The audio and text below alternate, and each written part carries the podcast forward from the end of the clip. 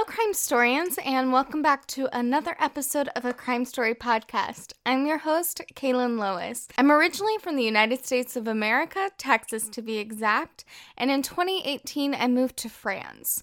When I moved here, I just started hearing all of these insane crime stories, so I started researching them and learning the different avenues to justice. And I decided to tell you all about it and created this podcast. The crime story today is a case about a 16 year old boy whose freedom was stolen from him because of his simple routines. I first heard about this case when I was telling a friend here in France about the Innocence Project in the United States.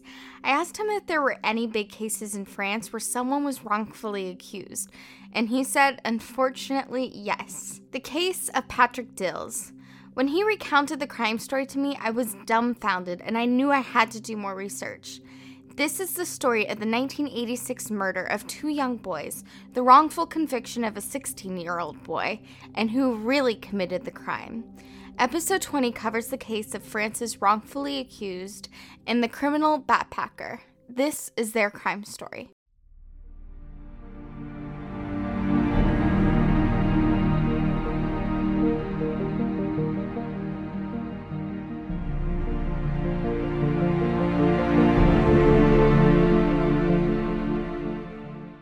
Just a bit of a warning before I hop into this episode that it discusses crimes against children. Listener discretion is advised. Now, I have covered a number of French crimes on this podcast. Since I am living in France, I speak and read a bit of French, and I understand the culture around crime here. But just a bit of a refresher since it's been a couple of episodes since I've covered the French legal system. France runs on the civil law system, which means the laws are codified, aka written down. Therefore, you break a law, the courts do not look at case precedent, but determine if you broke the codified law. France has an unfortunately long history of the wrongfully convicted, starting all the way back when the Joan of Arc was posthumously exonerated in 1456 for the 1431 crime of heresy. According to a simple search on Wikipedia, there have been five more notable wrongful convictions in France since the Joan of Arc case. One of these being our crime story today. The crime story today starts in the town of Montigny-les-Metz, which is in the Grand East region of France in the Moselle department. For my non French listeners, the town is located in the upper northeast corner of France, just kind of under Luxembourg. In 1986, the population was just around 22,000 people. Even though Montigny-les-Metz is small, it is right next to the city Metz, which has a population of around 100,000. Therefore, I would say it's safe to say that Montigny-les-Metz is a part of a bigger metropolis area. On Sunday, September 28, 1986, two eight year old boys, Cyril Beining and Alexandre Beckrich were neighbors who left their homes around 5 p.m. to go ride their bikes around the town. They had a particular spot where they liked to ride, which was about a kilometer behind their house, where a few SNCF trains were held when they were not in use. When the boys had not returned home an hour later, their parents started to worry and went looking for them, but to no avail. And when they couldn't still find them an hour after, they contacted the authorities around 7:10 p.m. At 7:30 p.m., a police officer discovered the lifeless bodies of Cyril and Alexandre. Both boys were on their backs at the foot of an embankment. Signs of homicide were apparent because their skulls were smashed in with rocks. Alexandre's pants were lower to mid thigh, and Cyril's head was sunken 10 centimeters into itself. Though the attack may have had a sexual motive to it, the boys were not subjected to any sexual violence.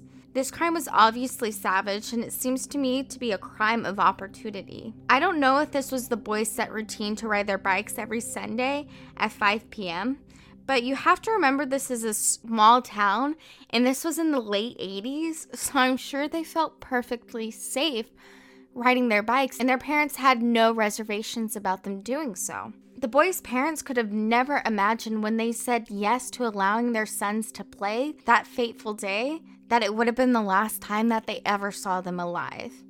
The boys' funerals were held a couple of days later on October 2nd, 1986. The investigation on who committed this heinous crime started immediately, which was led by Commissioner Bernard Vallet.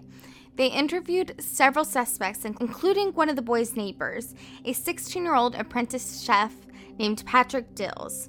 But the investigation did not really have a clear direction to it. Some neighbors said to the police that Patrick Dils walked every day by this portion of the railway that the boys were riding their bikes the day of the murder, and he also didn't get along well with, with the kids. In France, the police can arrest you without the charge of a crime and only the suspicion of a crime, but they can only hold you for 48 hours.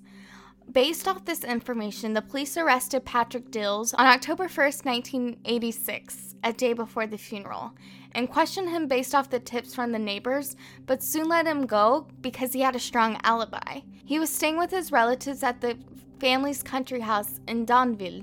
They returned to Montigny-les-Metz at 6:45 p.m., which was after the murders took place, which was believed to be around 5 to 5:30 p.m. With outcry from the public to make an arrest, the investigators persisted.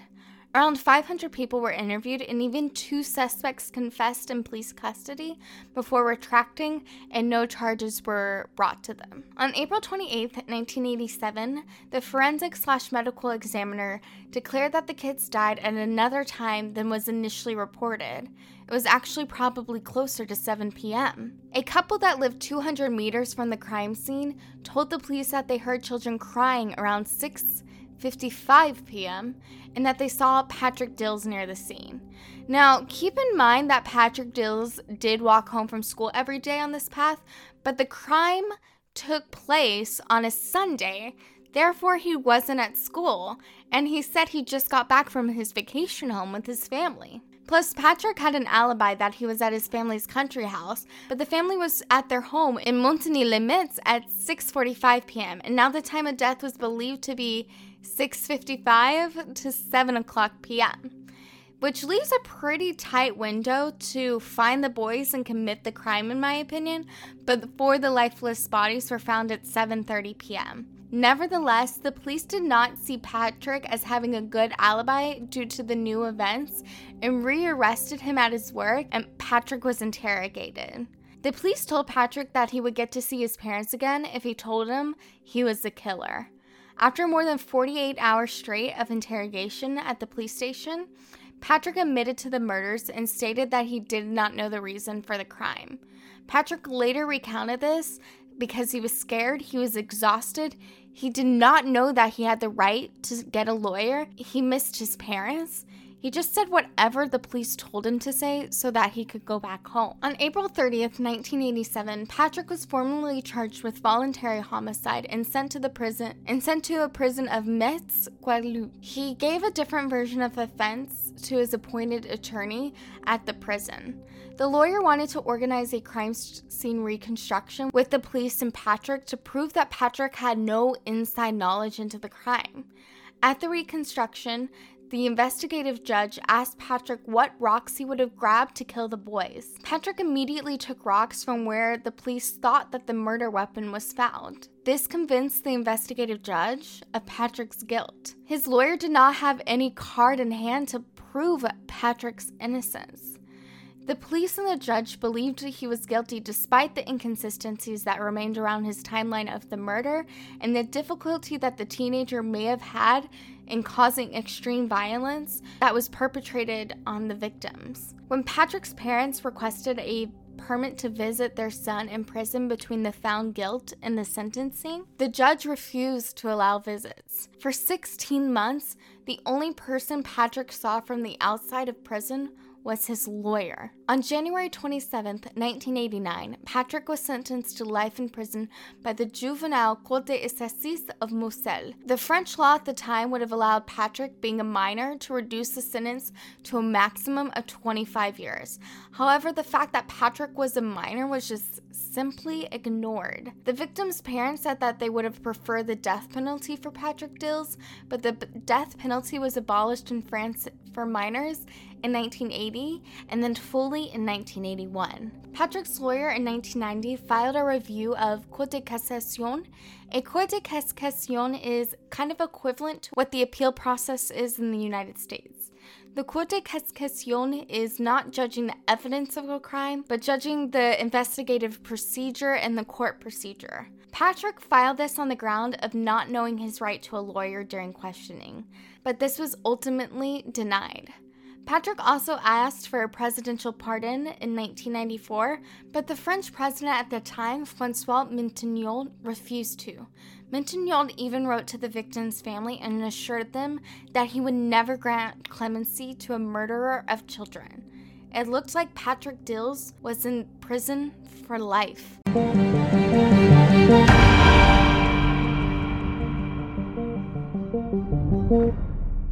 1997, an investigator in Rennes, Brittany, France, named Jean Francois Abgrall was working on a case for a suspected serial killer named Francis Heaulme.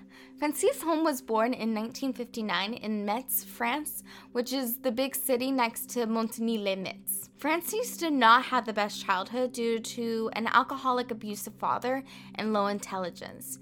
In fact, he was nicknamed in his youth as Felix le Chat or Felix the cat because he liked to eat cat food. Francis had Klinefelter syndrome, which means that he had two or more X chromosomes on his sex chromosome, which leads to fertility issues and poorly functioning testicles. When Francis grew up, he found that he had a passion for biking and travel, and he would travel around France via walking, hitchhiking, cycling, and on the train without a ticket. He would stay in shelters, psychiatric institutions, and detoxification centers, earning money through odd jobs, and then spending what little money he made on alcohol. Francis committed his first murder against a 17 year old three weeks after the death of his mother in 1984. In mid 1986, Francis went to live with his grandmother near Montigny-les-Metz. While there, he was working as a laborer for a company that was located just 400 meters from the crime scene of Cyril in Alexandre. Now, Francis committed many crimes, not all that we know of, but we do know that several times he would involve accomplices in his crimes. His accomplices would perform a sexual act on the victim, and then Francis would finish them off. Now, the investigator out of Rennes, Brittany, France, uh, Jean Francois, took charge of a sting of crimes in Brittany that seemed to have a familiar pattern to them. His investigation led him to Francis Heaulme, in whom he managed to come into contact with. Despite the lack of support from his superiors, Jean Francois understood what he was doing and what it could lead to. While Jean Francois continued to investigate, Francis was committing more and more murders. Francis Heaulme was finally arrested on August 7, 1992.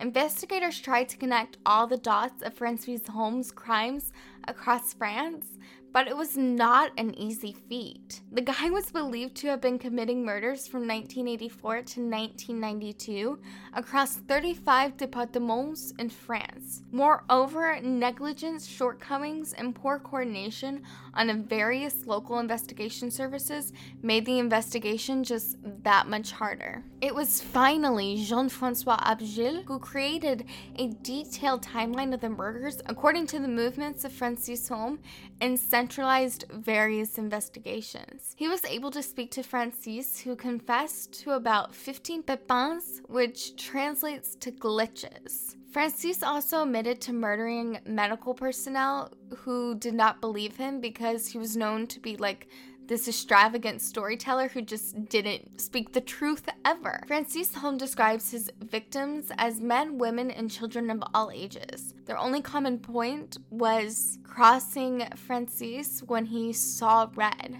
So basically, Francis Heaulme was not a great guy. He was a true serial killer who liked to kill simply to kill and to feel control. Now, during all the investigations, Francis Heaulme confessed to a murder in the south of France in which the victim was killed by rocks. which made investigators question if he could have been the true murderer of the boys in Montigny-les-Metz. In 1997, Francis confessed to killing the eight year old neighbor's boys, Cyril and Alexandre, in Montigny-les-Metz. In fact, Francis was even questioned in 1986 for the murders, but was quickly ruled out for whatever reason. I guess they just had tunnel vision for Patrick Dils at the time.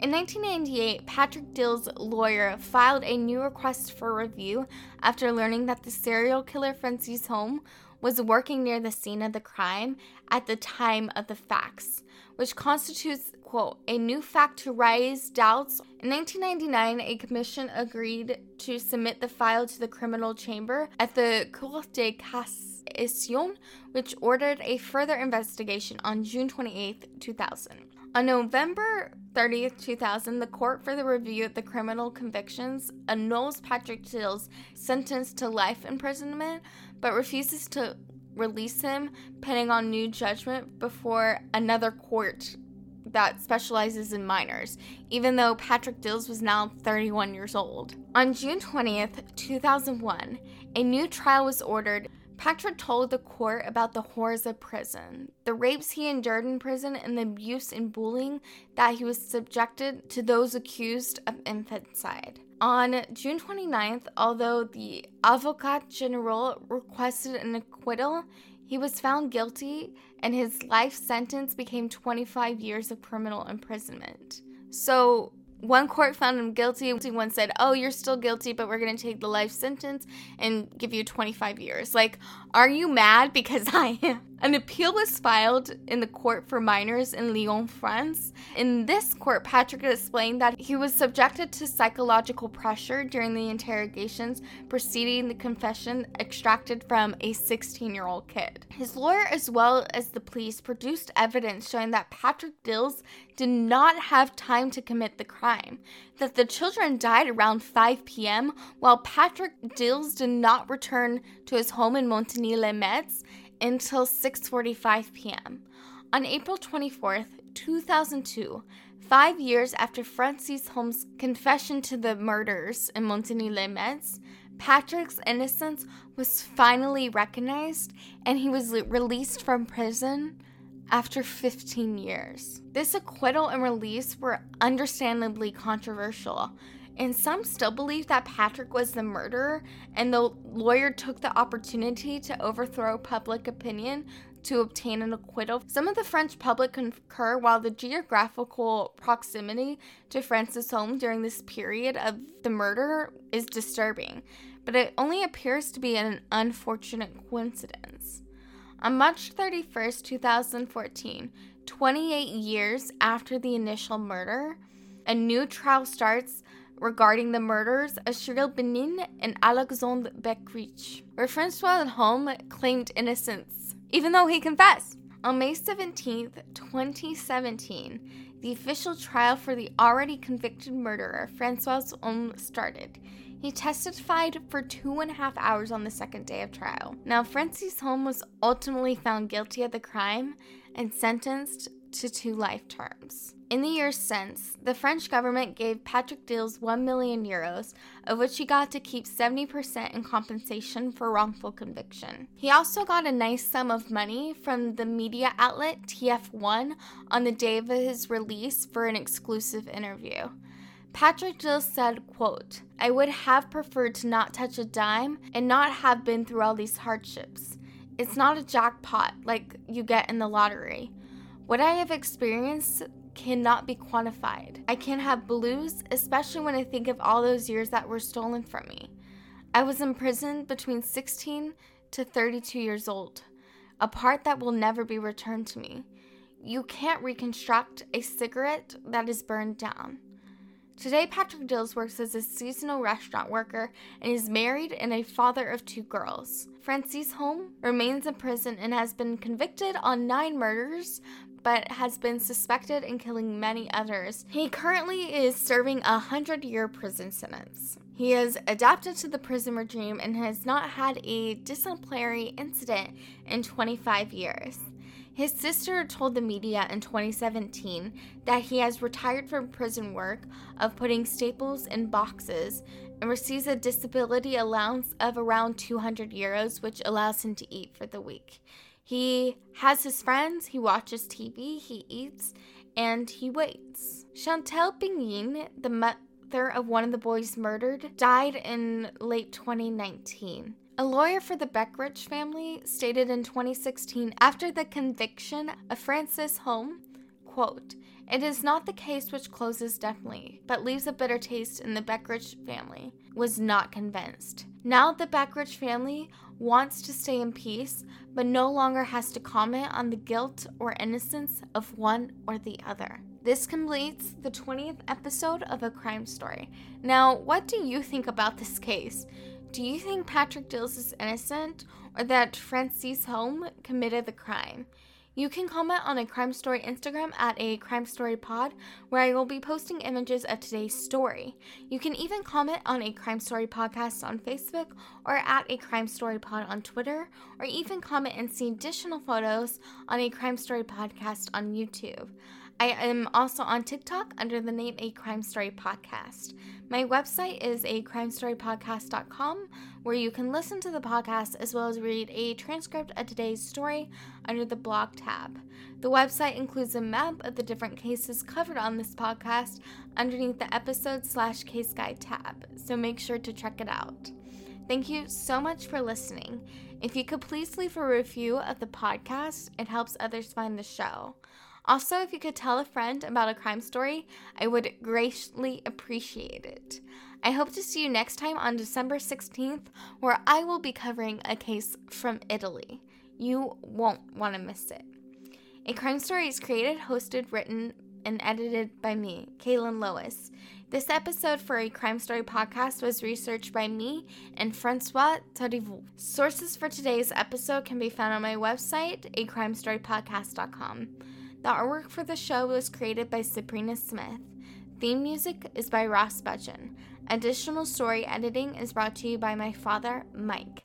Thank you so much for listening to a crime story and stay safe at home and abroad.